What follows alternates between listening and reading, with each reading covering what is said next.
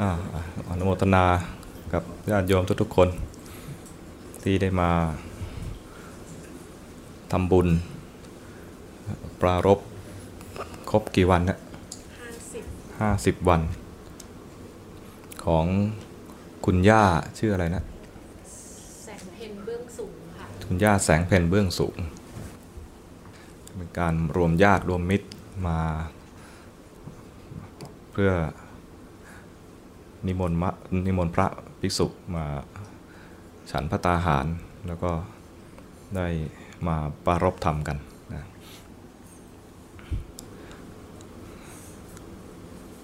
การที่บุคคลอันเป็นที่รักได้จากไปอายุ 96 ใช่ไหมอายุ 96 20วัน96อีก 20 วัน 96 ก็ถัวถัวๆไป อันนี้เรียกว่าถัวถัวๆ ก็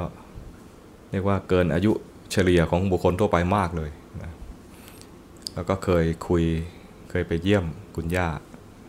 เป็นคนที่มีเรียกมีอัธยาศัยดี อารมณ์แจ่มใสนะคุยสนุก เป็นคนที่มีบุญ ก็จริงๆก็ไม่น่าเป็นห่วงอะไรว่าคุณย่าจะไปไหนนะ พียงแต่ว่าเราระลึกถึงคุณความดีของคุณย่าที่เคยอุปการะเราแล้วก็ระลึกแล้ว แสดงออกถึงความกตัญญูกะตะเวทีก็ทำบุญกุศลก็ระลึกถึงท่านอุทิศให้กับท่าน ถ้าท่านมีทุกข์อยู่ การที่เราทำบุญก็เป็นโอกาสที่จะทำให้ท่านได้มาอนุโมทนา การอนุโมทนาก็จะเปลี่ยนภพเปลี่ยนภูมิไปสู่สุคติ ได้เสวยวิบากอันเป็นกุศลที่ทำเอาเอาไว้ไว้แล้วในอดีตด้วย แล้วก็กุศลที่เป็นปัจจุบันที่ได้มาอนุโมทนาบุญในคราวนี้ด้วย แต่ถ้าท่านอยู่ในภพภูมิที่เป็นสุคติอยู่แล้ว การที่เห็นลูกหลานมาทำบุญและระลึกถึงท่าน ก็เป็นท่านเห็นแล้วท่านก็จะปลื้มใจปิติใจ เทวดาก็ ไม่ได้ต้องการบุญของมนุษย์ในแง่ที่ว่าจะให้เปลี่ยนภพภูมิ เพราะว่าท่านอยู่สุคติอยู่แล้ว แต่ท่านก็ต้องการให้มนุษย์ทำบุญ เทวดายังรู้สึกว่า ยังต้องการสมาชิกในหมู่เทวดามากขึ้น ถ้าเห็นลูกหลาน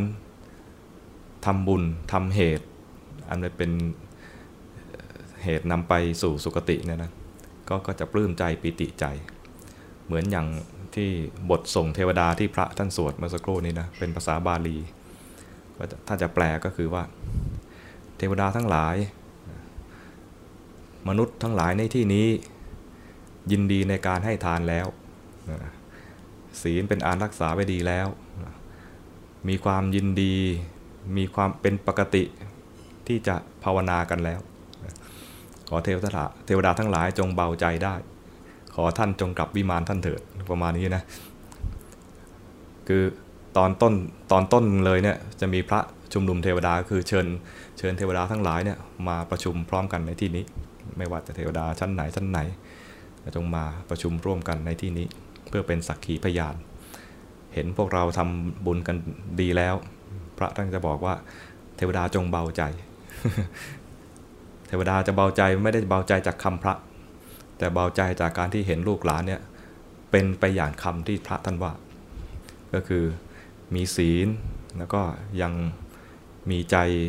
เอื้อเฟื้อกันนะการที่มีศีลมีใจเอื้อเฟื้อกันเนี่ยเป็นการแสดงออกซึ่งความเจริญของมนุษย์นะมีนักมนุษยวิทยาคนหนึ่ง ลูกศิษย์ก็ถาม คนนี้ก็เป็นอาจารย์นะนะ มีลูกศิษย์ไปถามว่า เท่าที่อาจารย์ศึกษาประวัติศาสตร์ของมนุษย์เนี่ยหลักฐานอันไหนที่แสดงออกถึงความศิวิไลของมนุษย์ ลูกศิษย์เนี่ยก็นึกประมาณว่าอาจจะเป็นขวาน หรือว่าเบ็ดตกปลาหรืออะไรประมาณนี้เครื่องมือหากินประมาณนี้นะอาจารย์ตอบว่า หลักฐานทางประวัติศาสตร์ที่แสดงว่ามนุษย์มีความเป็นศิวิไลก็คือ กระดูกขาท่อนบนของมนุษย์คนหนึ่ง มีรอยหักแล้วมันประสานกัน ลูกศิษย์ก็งงว่ามันแสดงออกถึงความสิวิไลยังไง กระดูกหักแล้วมันประสานกัน อาจารย์บอกว่า ถ้าเป็นสัตว์อื่น กระดูกขาท่อนบนหักเนี่ยนะเดินไม่ได้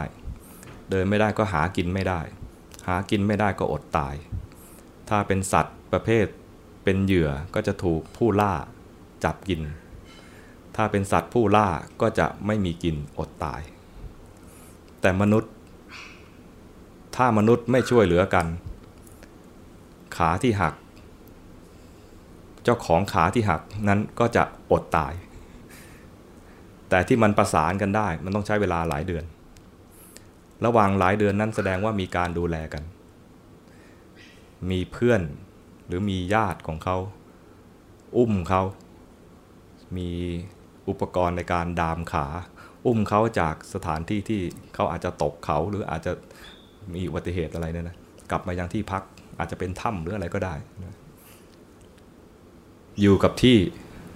เพราะว่าเขาเดินเดินไม่ได้แน่ ๆ ตอนนั้น และมีคนหาอาหารให้ มีคนดูแลให้ ความเอื้อเฟื้ออย่างเนี้ยแสดงออกถึงความสิวิไลของมนุษย์ หลักฐานเนี้ยมันเป็นกระดูกชิ้นเก่ามากแสดงว่าความสิวิไลของมนุษย์เกิดมานานแล้ว เกิดมาจากที่มนุษย์เริ่มดูแลกัน เอื้อเฟื้อกัน อย่างคุณย่านี่ก็เอื้อเฟื้อพวกเรามานับครั้งไม่ถ้วนหรอก ทั้งที่เรา รู้ความบ้าง ไม่รู้ความบ้างนี่นะการแสดงออกถึงความกระตันยูในครั้งนี้ก็คือเป็นความสีวิไลของพวกเรา เป็นความสีวิไลของคุณย่าเราด้วย เป็นความสีวิไลของคุณพ่อคุณแม่ เป็นความสีวิไลของคุณปู่คุณย่าคุณตาคุณยาย เป็นความสีวิไลของเพื่อนๆที่เกิดมาเอื้อเฟื้อกันนั้นความสีวิไลตรงนี้เนี่ยจะยิ่งพัฒนาขึ้นไปตอนที่เรา มีความเอื้อเฟื้อเป็นพื้นฐาน ถ้าเราจะต้องการให้มีความสิวิไลยิ่งขึ้นไปกว่านี้ คือเป็นระดับพระอริยะคือผู้เจริญ มีชีวิตที่ดีงาม ก็พัฒนาในด้านพัฒนาจิตใจให้ยิ่งขึ้นไปด้วยการอบรมให้จิตใจมีความสงบบ้าง แล้วก็มีความรู้ความจริงของชีวิตนี้บ้าง ความสงบภาษาพระภาษาบาลีก็เรียกว่า สมถะ ทำกรรมฐานให้เกิดความสงบก็เรียกว่าสมถกรรมฐาน แล้วก็ไม่ใช่พอใจเพียงแค่ความสงบ เพราะความสงบเนี่ยเปรียบแล้วเนี่ยก็เหมือนอยู่กลางทาง ยังไม่ถึงปลายทาง ถ้าสงบแล้วพอใจในความสงบอาตมาเรียกสภาวะอย่างนี้เรียกตัวเองนะตอนที่ติดอยู่ตรงนี้ บอกว่าเหมือนถูกทิ้งไว้กลางทาง ใครถูกทิ้งไว้กลางทางบ้างมีไหมอาตมาเนี่ยเคยเคยรู้สึกอย่างนี้นะ เคยรู้สึกว่าตัวเองนะถูกทิ้งไว้กลางทาง สงบบ้าง แล้วก็ไม่สงบบ้าง สงบบ้างแล้วก็ไม่สงบบ้าง มันประมาณว่าอะไรอะเหมือนไม่ก้าวหน้า ในความไม่ก้าวหน้าไม่ใช่ว่ามาอยู่ ไม่ใช่ว่าจะอยู่นิ่งๆนะ มันก็เวลาทำความสงบได้เหมือนก้าวไปก้าวหนึ่ง แล้วเดี๋ยวก็ออกจากความสงบเหมือนถอยหลังมาก้าวหนึ่งเหมือนเล่นกิจกรรมเข้าจังหวะ เหมือนก้าวหน้าก้าวหลังอยู่เนี่ยแล้วบางบางจังหวะก็ถอยมาก บางจังหวะก็ก้าวหน้ามากข่าวที่รู้สึกก้าวหน้ามากเนี่ยก็คือรู้สึกว่ามันสงบมาก บางครั้งเนี่ยสงบแบบหายหมดเลย หายหมดเลยนะ ความรับรู้นี่หายหมดเลย รูปนามนี่หายหมดเลย พอรู้สึกตัวขึ้นมาเนี่ยเหมือนกับว่าโอ้เมื่อกี้นี่มันสงบลึกมากนะภูมิใจตัวเองนะตอนนั้นภูมิใจตัวเอง ว่าเรานี่ก็ไม่เบาเหมือนกันนะเนี่ย มีความมีความกระยิมใจนะมีความกระยิมใจโอ้เรื่องเหล่านี้ก็ไม่เบาเหมือนกันนะเนี่ยเนี่ยก็เหมือนแต่ดีว่าตอนนั้นนะสำนักที่อยู่เนี่ย ไม่ได้มีกิจกรรมที่ไปสอน ถ้ามีกิจกรรมจัดคอร์สอะไรเนี่ยนะ เสร็จเลยพาคนหลงทางแน่เลย ตอนนั้นนะ ดีว่าที่นั่นไม่มีกิจกรรมอะไร ก็เป็นที่สำหรับภาวนากันเงียบๆในหมู่พระด้วยกัน ตอนที่กำลังกำลังกระยิมกระยิมกันเลยเนี่ยนะ ก็ได้เวลาเข้าพรรษา ตอนเข้าพรรษาเนี่ยก็จะมีอธิษฐานพรรษาตอนอธิษฐานพรรษา โดยปกติแล้วก็จะแค่อธิษฐาน แต่ในหมู่พระที่อาตมาอยู่ด้วยเนี่ยก็จะมีธรรมเนียมอยู่อย่างหนึงว่า อธิษฐานพรรษาก็แล้วนะให้ปรารณากันไปด้วย ปกติจะปรารณากันตอนออกพรรษา แต่ในหมู่ที่อยู่ด้วยกันเนี่ยจะนิยมปรารณาไว้ก่อนในตอนวันเข้าพรรษาด้วยปรารณากันประมาณว่าตลอดเวลาอีก 3 เดือนที่จะอยู่กันเนี่ยถ้ากระผมทำผิดทางด้านพระธรรมก็ตามทางพระวินัยก็ตาม หรือผิดในแง่อื่นใด ขอท่านทั้งหลายที่จำพรรษาด้วยกันเนี่ยถ้าเห็นก็ดี หรือได้ยินก็ดี หรือสงสัยก็ดีไอ้ที่ก็ดีก็ดีเนี่ยคือไม่ดีนะไอ้คำว่าก็ดีเนี่ยเป็นภาษาไทยแบบพูดอีกคำนึงก็ได้เห็นก็ตามได้ยินก็ตาม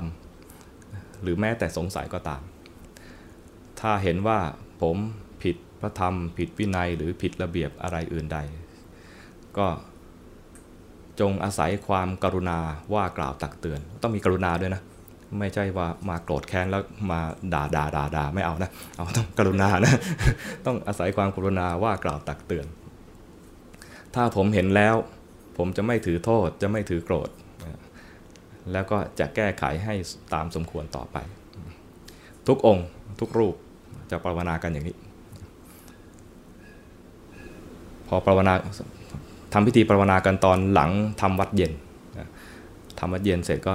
ภาวนามันก็ดึกละก็ต่างคนต่างแยกย้ายรุ่งขึ้นเช้าก็ทำวัดเช้าทำวัดเช้าก็ตอนตีสี่ทำวัดเช้าก็คือมาสวดมนต์ประมาณครึ่งชั่วโมง หลังจากครึ่งชั่วโมงแล้วก็จะนั่งสมาธิไปยนไปจนสว่าง สว่างก็จะบิณฑบาตวันนั้นน่ะหลังจากภาวนานะ ก็คือวันแรกของพรรษามันนั้นเลยทำวัดเช้า พระที่ท่านได้ยินว่าอาตมาปรารณาเอาไว้ ท่านใช้สิทธิ์ทันที ท่านใช้สิทธิ์ทันทีผมสงยังสงสัยว่าท่านคงมองมานานแล้วนะท่านคงมองมานานแล้ว ท่านใช้สิทธิ์ทันทีเลย คือพอสวดมนต์เสร็จนะอาตมาก็เข้าสมาธินั่งสมาธิไอตอนนั่งสมาธิเนี่ย มันก็เข้าไปตามที่เคยชินก็คือไอ้ที่ดับหมดทั้งรูปทั้งนามเนี่ยตามความรู้สึกของเรานะ เราจะเข้าไปตรงนั้นแหละกำลังจะเข้าไปแล้วนะ มีมือมาสกิดสกิดไหลเนี่ยสกิดปุ๊บปุ๊บอาตมานั่งหน้าท่านนั่งหลังนั่งสกิดแรกที่ถูกสกิดเนี่ยนะหงุดหงิดทันทีเลยนะกำลังจะเข้าแล้วนะกำลังจะเข้าสมาธิแล้วสกิดทำไมนะเราสึก ท่านนึกต่อก็คือว่า เนี่ยถ้าเกิดมรรคผลขึ้นคราวนี้นะท่านนะบาปหนักมากนะประมาณว่าขัดมรรคขัดขัดผลของเราอันนันตริยกรรมใช่ไหมเนี่ยหึมหึมกำลังหึมหึมอยู่เนี่ยนะท่านพูดมาว่า หลับแล้วครับ โอ้โหไอความภูมิใจที่ว่าเราเข้าสมาธิลึกไปเนี่ยนะมันสลายไปหมดเลย ตัวตนที่แบบว่าพองพองๆอยู่นี่ยว่าหายหมดเลยแล้วไอ้ที่ความโกรธที่เมื่อกี้ที่กำลังโกรธพึ่มพึ่มๆอยู่นี่ยนะดับไปเลย กลายเป็นความเคว้งคว้างเคว้งคว้าง ถ้าจะเรียกตอนนี้ก็คือคำเมื่อกี้นี่แหละ ถูกทิ้งไว้กลางทาง ประมาณว่าขออภัยนะ เป็นพระบ้านนอกจะพูดหยาบๆพูดในใจกับตัวเองนี่จะพูดหยาบๆแล้วกูจะไปยังไงต่อวะประมาณนี้ประมาณนี้คือไอ้ที่ภูมิใจว่าเข้าสมาธิได้ลึกเนี่ยนะกลายเป็นว่า เฮ้ยกูหลับนี่ว่า ประมาณนี้นะท่าทางเราคงไปอะประมาณอย่างเงี้ยท่าทาง มันพอหัวมันลงไปเลยนะท่านสะกิดท่านก็ไหวมากประมาณว่ากูจ้องมานานแล้วนะท่านสะกิดเลย หลับแล้วครับ ตกใจเลยนะ ตอนนั้นเนี่ยเคว้งคว้างอยู่นานเลย จะนั่งสมาธิก็กลัวจะไปหลับอย่างนั้นอีกนะ แต่เป็นบุญเป็นบุญอยู่ว่าได้มาฟังธรรมครูบาอาจารย์เนี่ยมาฟังหลวงพ่อปราโมทเนี่ยหลวงพ่อปราโมทบอกวิธีการทำกรรมฐานสำหรับคนจริตสองแบบ จริตแบบหนึ่งคือพวกเข้าสมาธิง่าย ก็เรียกว่าพวกสมถะญาณิก ถ้าเรียกเป็นจริตก็คือพวกตัณหาจริต พวกนี้เนี่ยทำสมถะง่าย ให้ทำสมถะไปก่อน ทำสมถะแล้วได้สมาธิแล้วเนี่ยให้สมาธินำปัญญาเรียกใช้สมถะนำวิปัสสนา อีกพวกหนึ่งคือพวกวิปัสสนาญาณิก ถ้าเป็นเรียกตามจริตก็เรียกว่าพวกทิฏฐิจริต คือพวกคิดมาก พวกคิดมาก พวกคิดมากเนี่ยก็จะเป็นพวกฟุ้งซ่าน ฟุ้งซ่านก็คือพวกอะไรอะทำสมาธิไม่ค่อยได้ทำกรรมฐานได้สักอย่างหนึ่งก็จะเดี๋ยวก็ฟุ้ง เดี๋ยวก็ฟุ้ง อาตมาฟังแล้วก็ เราน่าจะอยู่พวกนี้ พวกที่เป็นทิฏฐิจริตคือพวกฟุ้งซ่านเนี่ยจะทำสมาธิไม่ค่อยได้ แต่ไม่ใช่ว่าจะตัดโอกาสในการภาวนา เพราะว่ามันเป็นเส้นมันมีเส้นทางของนักภาวนาแบบพวกทิฏฐิจริตก็คือ เมื่อทำสมาธิยังไม่ได้ จิตไม่สงบไม่เป็นไร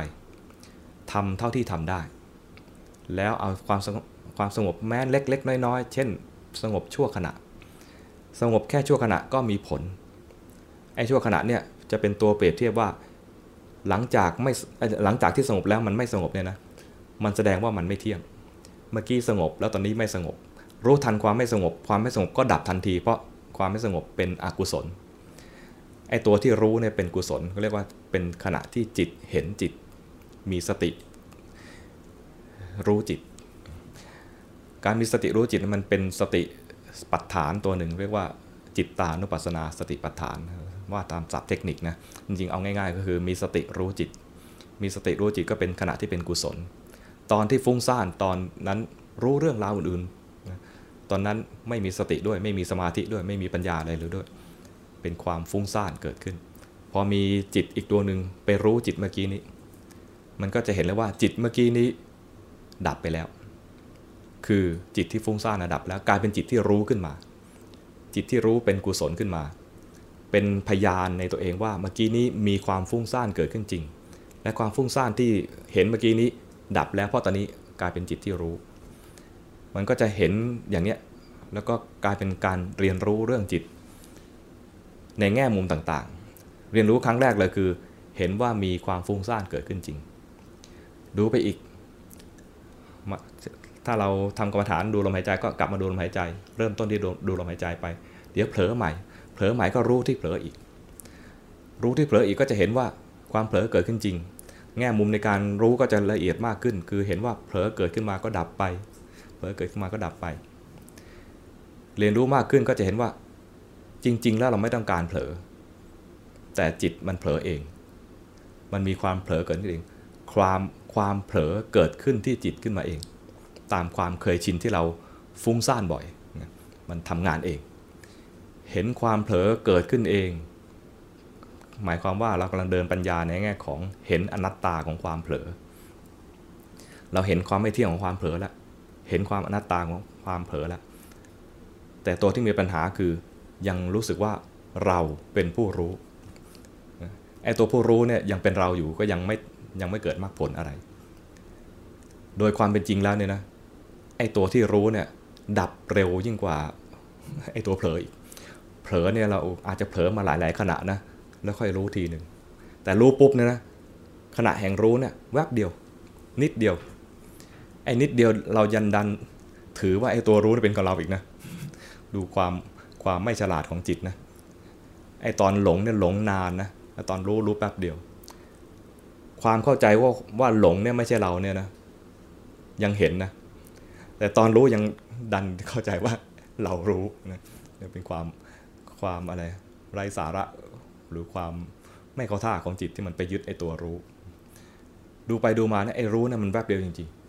ๆ ความความที่จิตมันยอมรับรู้ว่าไอ้ตัวรู้มันแวบเดียวนะนะเป็นต้นทางเออไม่ใช่เป็นต้นทางเป็นเป็นตัวที่เป็นคีย์สำคัญ ตัวต้นทางจริงคือตัวตัวที่เห็นว่ามีความเผลอเกิดขึ้น ตัวที่ว่า ยังค้างอยู่ก็คือว่าไอ้ตัวรู้ยังเป็นเรา พอเห็นว่าเดี๋ยวก็รู้เดี๋ยวก็หลง เดี๋ยวก็รู้เดี๋ยวก็คิด เดี๋ยวก็เป็นตัวรู้เดี๋ยวเป็นตัวคิดนะแท้จริงแล้วจิตมันทำงานของมันเอง จิตที่เป็นตัวรู้ก็ทำงานของมัน จิตที่เป็นตัวปรุงก็ทำงานของมัน แต่กว่าจะรู้ตรงนี้ไม่ใช่คิดเอา ก็ต้องเห็นสภาวะที่เป็นความปรุงแต่งฟุ้งซ่านเห็นสภาวะที่มันปรุงเป็นสมาธิบ้าง เห็นสภาวะที่มันปรุงเป็นที่ไม่ใช่สมาธิบ้าง ที่ทำงานทำงานเกิดดับเปลี่ยนแปลง ตอนที่เกิดสมาธิมันก็เกิดก็มันเอง เราแค่ทำเหตุ แค่ยกจิตขึ้นมาอารมณ์อะไรสักอารมณ์หนึ่งแล้วพอมันพอใจอยู่กับอารมณ์นั้นมันก็เข้าสมาธิของมัน จะบังคับให้เข้าสมาธิก็ไม่ได้ ต้องทำเหตุให้มันได้สมาธิขึ้นมา เวลาจะให้เกิดความเข้าใจในแง่ความไม่เที่ยง ก็ไม่ใช่ว่าจะไปบอกตัวเองว่าเข้าใจสิเนี่ยไม่เที่ยงเป็นทุกข์เป็นหน้าตา มันก็ไม่เข้าใจหรอก ต้องทำเหตุคือไปดูสภาวะให้สภาวะแสดงความจริงให้กับจิต สภาวะที่ว่าไม่เที่ยงเนี่ยจะเกิดจากการที่เราเห็นสภาวะว่าฟุ้งซ่านเกิดขึ้น พอรู้ฟุ้งซ่านฟุ้งซ่านดับ ตอนฟุ้งซ่านก็คิดเรื่องอื่น ที่ไม่ใช่ที่เราทำกรรมฐาน เช่นสมมติว่าเราดูลมหายใจไป แล้วถ้ามันฟุ้งซ่านก็คือคิดเรื่องอื่นที่ไม่ใช่ลมหายใจ เช่นคิดถึงเรื่อง ยายครูคนนี้มมันทรมานเด็ก เอายาหมองไปป้ายตาเด็ก คิดแล้วโกรธ ถ้าคิดอย่างนี้นะ ตอนเผลอไปคิดเรื่องครู คือฟุ้งซ่านแล้วนะ มันเผลอแล้วนะ ถ้าไม่รู้ตรงนี้เนี่ย ก็ไม่เห็นความเผลอ มันก็คิดถึงเรื่องครูต่อไป เผลอแล้วไม่รู้ไปเผลอแล้วโกรธ ตอนโกรธเนี่ยก็จะเป็นตอนที่หลังจากเผลออีก เห็นความเผลอ ก็ใช้ได้ เห็นตอนโกรธก็ใช้ได้ เห็นตอนไหนเอาตอนนั้น เห็นตอนเผลอได้ก็ดีมาก แต่ถ้าไม่เห็นตอนเผลอเห็นตอนโกรธก็ยังเอานะเพราะว่าเห็นแล้วความโกรธจะแสดงความจริงทันที คือความโกรธจะดับไป ตอนโกรธนี่คือตอนที่เป็นอกุศล ตอนรู้เป็นตอนที่เป็นกุศล กุศลกับอกุศลจะอยู่ด้วยกันไม่ได้ดังนั้นตอนที่มีความโกรธขึ้นมาแล้วรู้ทัน จะเป็นตัวแสดงว่าความโกรธกับความรู้จิตขณะที่โกรธกับจิตขณะที่รู้เนี่ยเป็นคนละขณะกัน จิตขณะที่โกรธเป็นขณะหนึ่งพอพอดับไปเกิดจิตดวงใหม่ เป็นจิตที่รู้ว่าเมื่อกี้นี้มีความโกรธ ความโกรธก็จะดับโดยโดยอัตโนมัติของมัน โดยธรรมชาติของจิตที่มันเกิดมาเปลี่ยนแปลงแล้ว ตอนที่โกรธมันนึกถึงครู ครูในข่าวสมมุตินะเราดูข่าวแล้วก็เก็บมาคิดตอนนั่งกรรมฐานเลยนะนึกถึงภาพาพคลิปนั้น แล้วเราก็โกรธไป ตอนโกรธมีอารมณ์คือภาพในคลิป แล้วก็ดับไป กลายเป็นจิตดวงใหม่ จิตดวงใหม่มีสติคือเห็นจิตดวงใหม่คือจะมีจิตเมื่อกี้นี้เป็นอารมณ์ จิตเมื่อกี้นี้เป็นอารมณ์ มันไม่เห็นคลิป มันเห็นจิตเมื่อกี้นี้ จิตเมื่อกี้นี้ก็คือ จิตที่มีความโกรธปนอยู่ จริง ๆ แล้วนะมันไม่มีแค่ความโกรธมันมีสภาวะอื่นเยอะแยะหมดเลย มันมีเรียกว่าอะไร มีเจตสิก ปนอยู่มากมายนะแต่ตัวเด่นที่สุดคือตัวโกรธ เห็นความโกรธได้ ขณะที่เห็นนั้นเรียกว่ามีสติพอมีสติความโกรธก็ดับไปเองโดยอัตโนมัติ เพราะมันเปลี่ยนอารมณ์ที่รู้ไปแล้ว ถ้ายังรู้ที่ครูอยู่ ก็ยังโกรธต่อแต่นี้มารู้ที่จิตก็เลยไม่ได้โกรธ ถ้าเรารู้เฉยๆ โดยที่ไม่ได้ไปยินดียินร้ายในความโกรธนั้น ความโกรธจะแสดงความจริงให้ดู เพราะฉะนั้นเวลาเราทำกรรมฐานอะไรสักอย่างหนึ่งเนี่ยนะถ้ามันออกจากความสงบ ให้ดูไปตามตรงเลยว่า เมื่อกี้นี้มันไม่สงบ ไม่ใช่ไปปฏิเสธความไม่สงบ แล้วพยายามแก้ไขจิตที่ไม่สงบ ให้กลับมาสงบใหม่ ถ้าไปแก้ไขให้มันกลับมาสงบใหม่นะมันก็เหมือนทำกิจกรรมข้าจังหวะ แล้วก็ก้าวหน้าก้าวหลังอยู่นั่นแหะก็เรียกว่าถูกทิ้งไว้กลางทาง อันนี้ถ้ามันไม่สงบเกิดขึ้นมา ไม่ว่าจะดีจะร้ายจะเป็นกุศลจะเป็นอกุศล ให้รู้ตามที่มันเป็นจริง ภาษาพระก็เรียกว่ายะถาภูตะญาณทัศนะ รู้ตามที่มันเป็นยะถาคือตามนั้น ภูตะคือภูตะเนี่ยถ้าเทียบเป็นภาษาอังกฤษก็คือ verb to be ตามที่มันเป็นยะถาภูตะคือตามที่มันเป็น ญาณทัศนะ ญาณะก็คือ ปรีชาอย่างรู้ ทัศนะคือเห็นเห็นเหมือนตาเห็น แปลเป็นไทยแล้วก็ปรีชาอย่างรู้ตามที่มันเป็น พูดง่ายๆคือรู้ตามที่มันเป็น รู้ตามที่มันเป็นเนี่ยมันจะดีก็ได้ไม่ดีก็ได้ มันสงบก็รู้แล้วก็รู้ตามที่มันเป็น มันไม่สงบก็รู้นี่ก็รู้ตามที่มันเป็น ระหว่างสงบรู้กับไม่สงบรู้เนี่ยนะความรู้สึกอาตมานะ ตอนไม่สงบแล้วรู้เนี่ยเห็นง่ายกว่า ตอนที่สงบเนี่ยนะเห็นยาก เพราะว่าตอนสงบเนี่ยมันสบาย พอสบายนะมันมันก็คล้ายๆเพลินในอารมณ์สบายๆนั่นแหะมันไม่กลับมารู้ว่าเมื่อกี้มีความสบาย แต่ถ้ากำลังมีความฟุ้งซ่านหรือมีความหงุดหงิด หรือมีความรำคาญใจอะไรกันนะมันรู้ง่ายว่าอันนี้เป็นแปลกปลอมดังนั้นตอนที่เข้าสมาธิอยู่เนี่ย มันสบายมันสงบอะไรเนี่ยก็ปล่อยกันไม่เป็นไร ให้มันเข้าสมาธิไป แต่พอออกจากสมาธิมานะ แวบแรกเนี่ยก็เรียกว่าเป็นขณะภาษาครูบาอาจารย์เขาบอกว่าเป็นนาทีทอง ขณะที่ออกจากสมาธิออกมาเนี่ยนะที่มันออกมาแล้วกลายเป็นว่าจิตเหมือนไม่ดี จริงๆก็คือไม่ดีนั่นแหละ คือมันไม่สงบแล้วนั่นแหละ แต่ที่ไม่ดีนะดีมากในแง่ที่ว่าเราจะมีสติไปรู้สภาวะที่ไม่ดีนั้น แล้วสภาวะที่ไม่ดีนั้นจะแสดงไตรลักษณ์ให้ดูได้ง่ายมาก นั้นอย่าไปรังเกียจความฟุ้งซ่าน อย่าไปรังเกียจความหงุดหงิด อย่าไปรังเกียจความไม่ความลำคาญใจอย่างนี้นะอย่าไปรังเกียจความกังวล อย่าไปรังเกียจความกลัวที่มันเกิดขึ้น หลังจากที่มันสงบแล้ว อะไรก็ตามที่มันเป็นของไม่ดี แต่ถ้าเราเรารู้ปุ๊บ ขณะที่รู้นั้นจะดีทันที เพราะขณะที่รู้คือขณะแห่งสติ ถ้ารู้ด้วยใจที่ตั้งมั่นก็จะมีทั้งสติและสมาธิ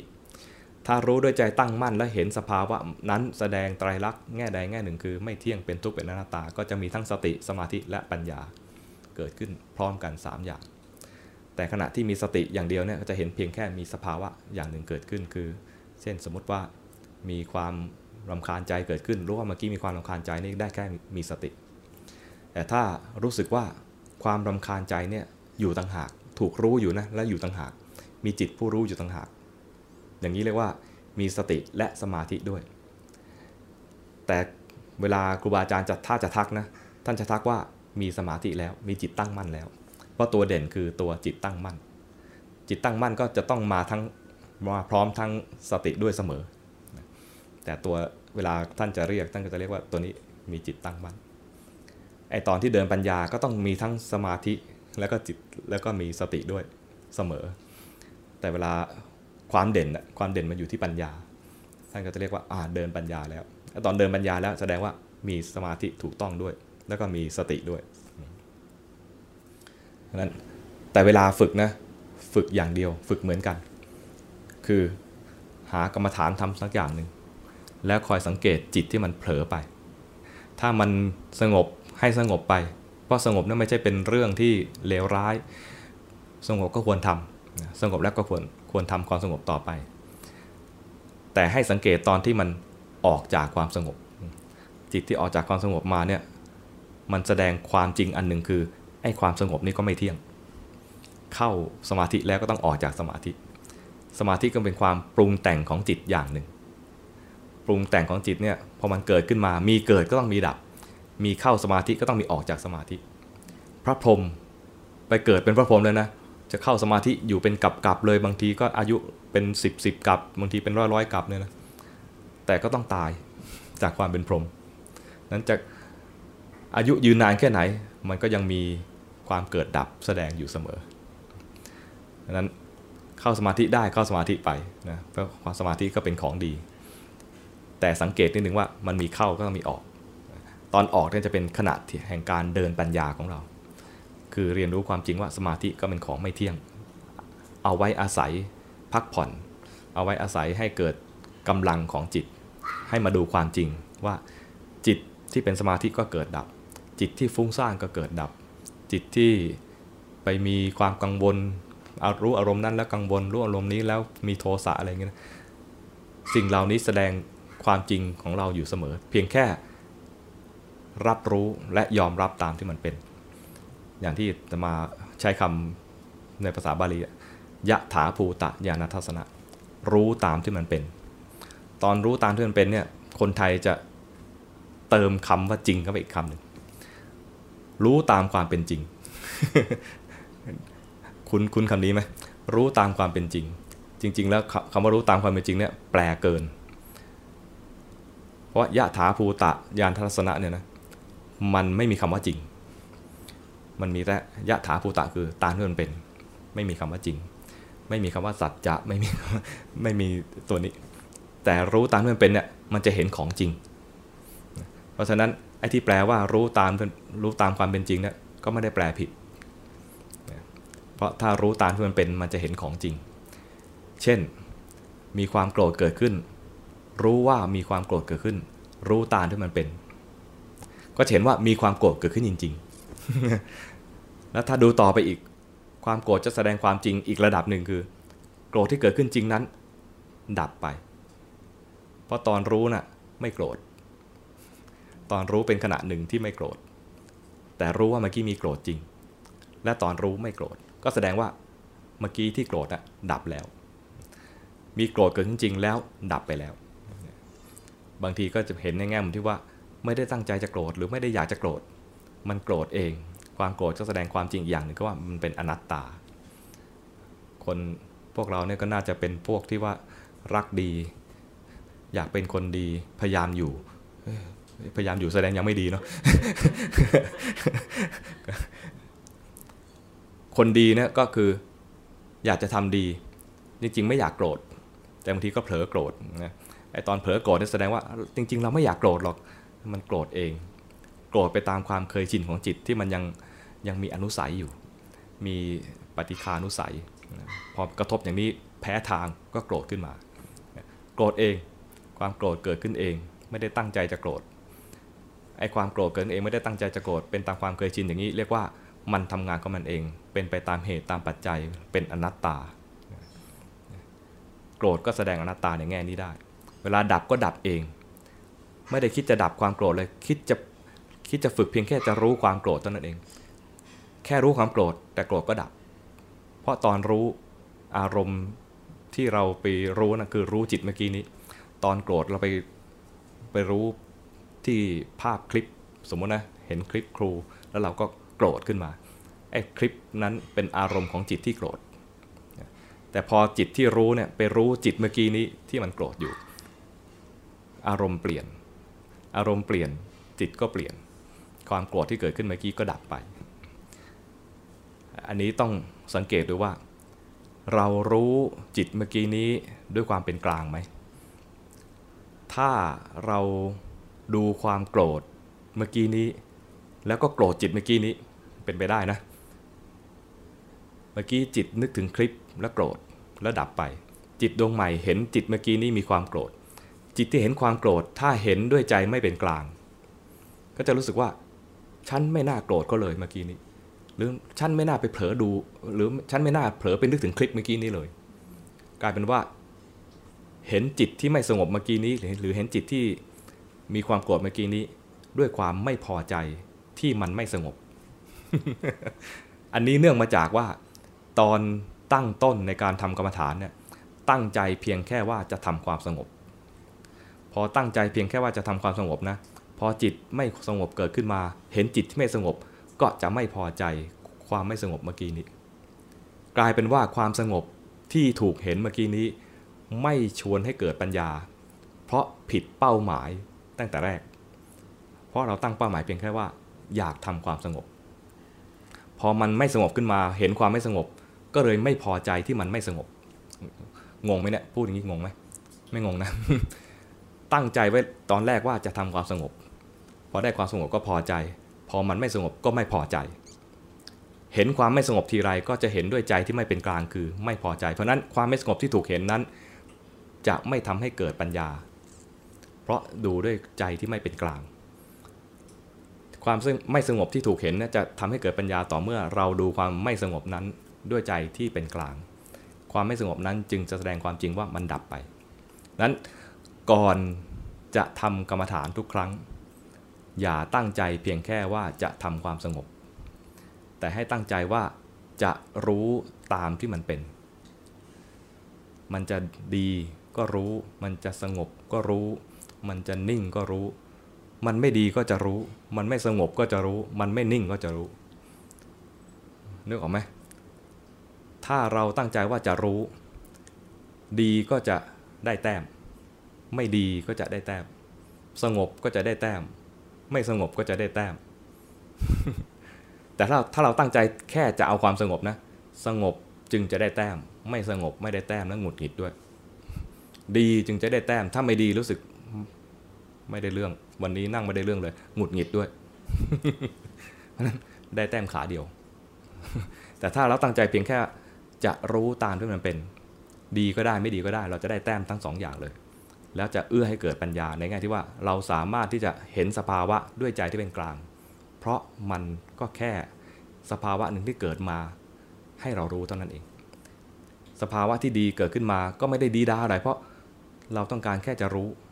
มันเราไม่ต้องการสงบ จิตที่สงบเกิดขึ้นมาก็ก็จิตสงบก็จะแค่รู้ จิตไม่สงบเกิดขึ้นมาก็จะแค่รู้ พอทำความตั้งใจถูกต้องนะ สภาวะที่เกิดมาจะเกิดมาเพื่อให้เกิดการเรียนรู้ทางใจได้เสมอ ตัวสำคัญคืออยู่อยู่ที่ว่าตัวตั้งใจทีแรก ตัวตั้งใจทีแรก ขอเรียนรู้ตามที่มันเป็นยะถาภูตะญาณทัศนะ ขอเรียนรู้ตามที่มันเป็น